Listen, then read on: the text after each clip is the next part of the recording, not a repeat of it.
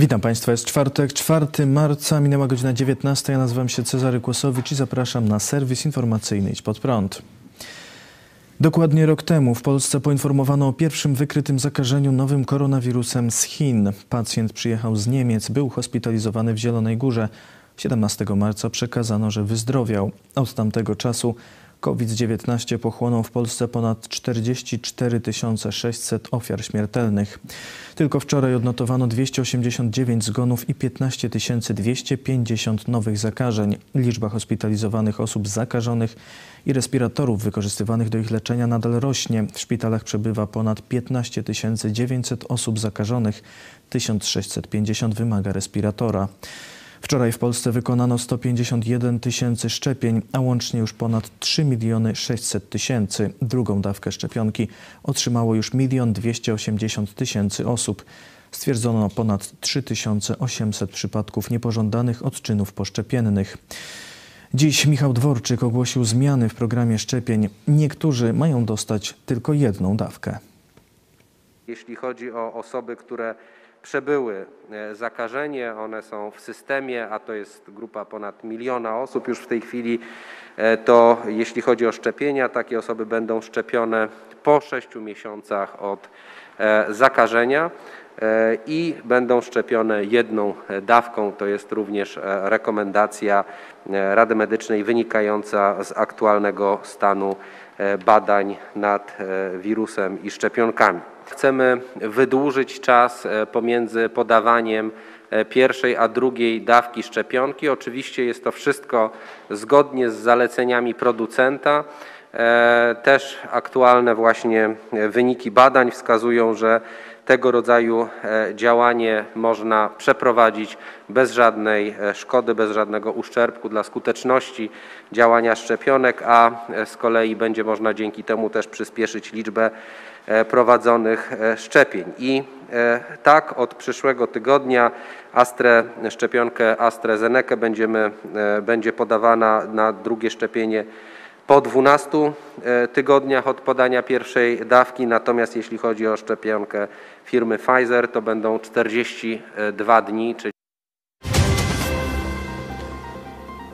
Prześladowany przez komunistów Chińczyk zwolniony z polskiego aresztu. Działacz Falun Gong Jihui Li, którego ekstradycji z Polski domagają się komunistyczne Chiny, dziś wychodzi na wolność. Sąd apelacyjny w Warszawie zdecydował, że jego wydanie Chinom jest niedopuszczalne i zwolnił go z aresztu Warszawa-Białołęka. Informację przekazał nam obrońca pana Li, mecenas Krzysztof Kitaj-Grodzki.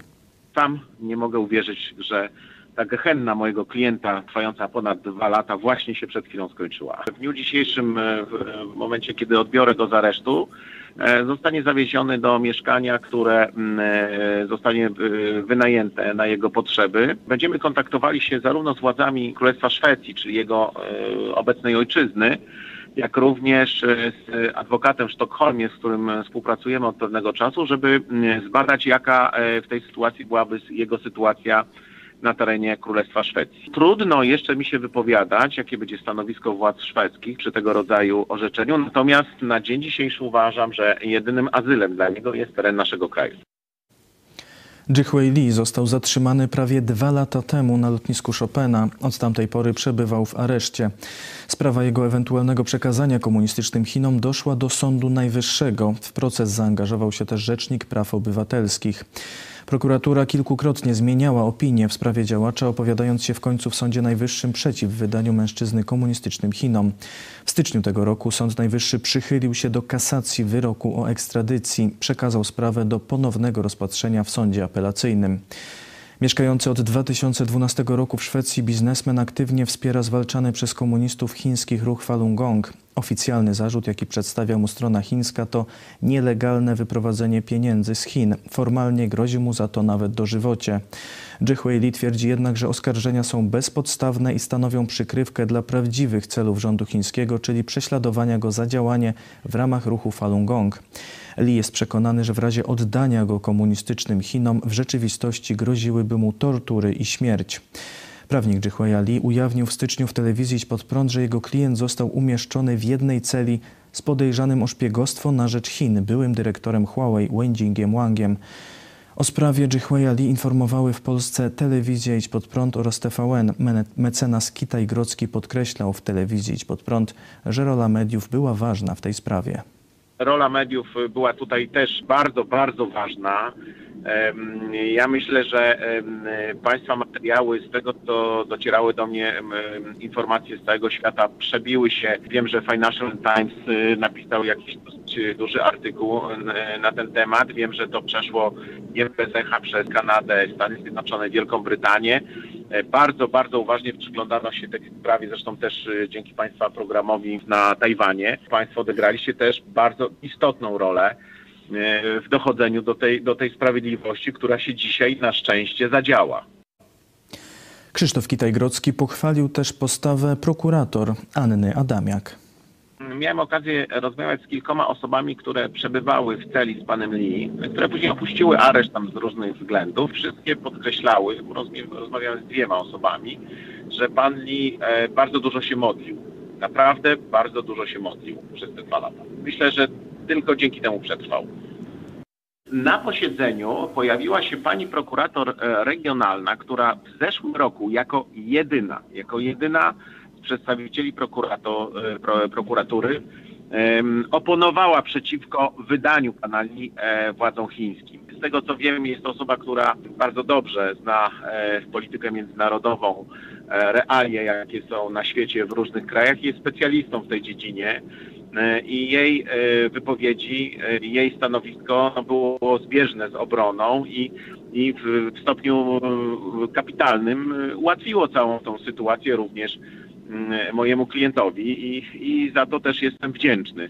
Zajęła stanowisko nie tylko e, odpowiadające pewnym zasadom p- praworządności i prawa, ale również miałem wrażenie też zgodne z sumieniem. Gdyby tak e, prokuratura e, działała e, e, w każdej sprawie, myślę, że, że dużo, dużo by było w naszym kraju e, lepiej. Prawnik powiedział też, jak pan Lee zniósł dwuletni areszt, kiedy cały czas wisiała nad nim groźba odesłania do komunistycznych Chin, gdzie czekały go prawdopodobnie tortury i śmierć. Miałem okazję rozmawiać z kilkoma osobami, które przebywały w celi z panem Lee, które później opuściły areszt tam z różnych względów. Wszystkie podkreślały, rozmawiałem z dwiema osobami, że pan Lee e, bardzo dużo się modlił. Naprawdę bardzo dużo się modlił przez te dwa lata. Myślę, że tylko dzięki temu przetrwał.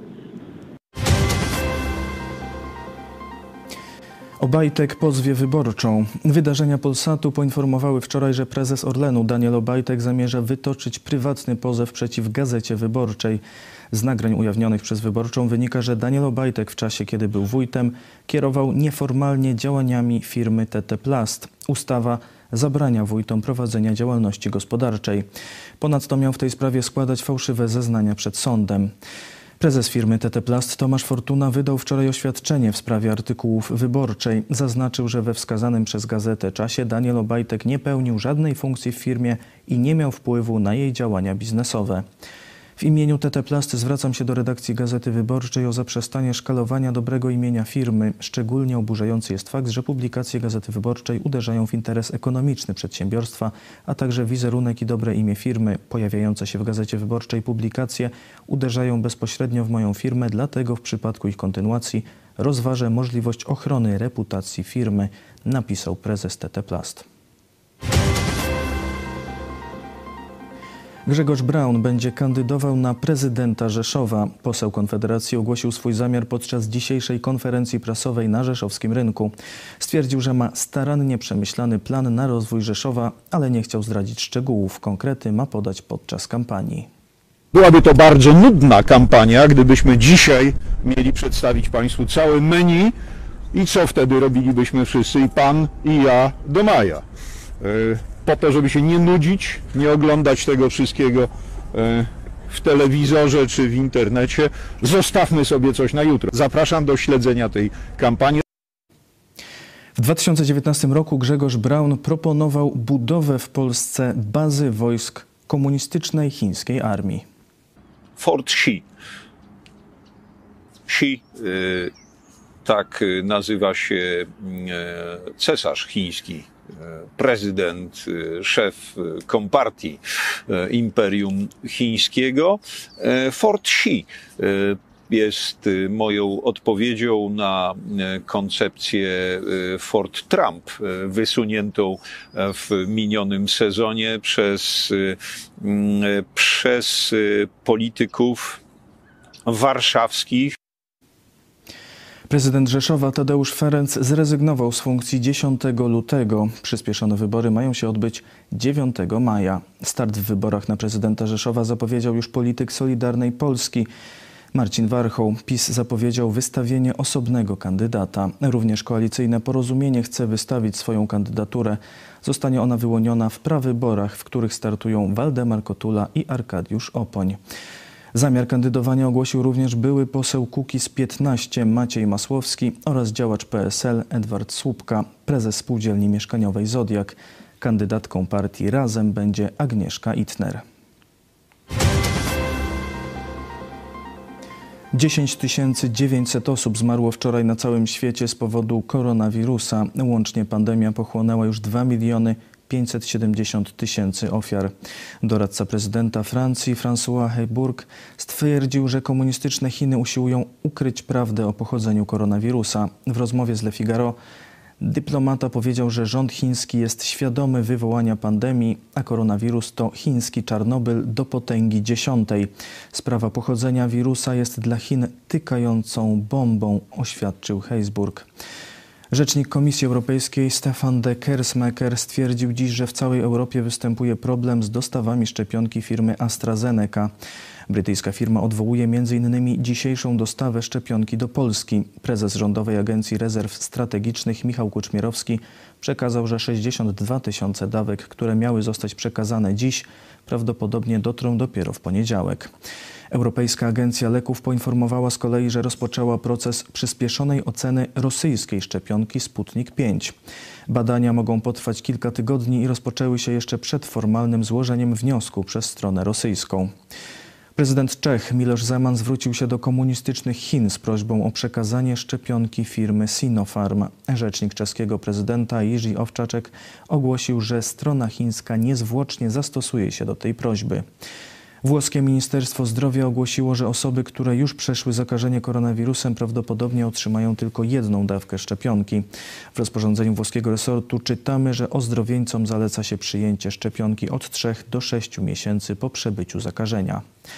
Stany Zjednoczone szykują się do dystrybucji szczepionek w Azji. Brytyjski dziennik Financial Times podaje, że razem z Japonią, Indiami i Australią Stany Zjednoczone poprzez dostawy szczepionek chcą ograniczyć wpływy komunistycznych Chin w Azji. Niemcy przedłużają lockdown. Władze Niemiec poinformowały dziś, że zamknięcie gospodarki będzie obowiązywało do 28 marca, ale w tym czasie stopniowo i ostrożnie będą luzowane kolejne obostrzenia.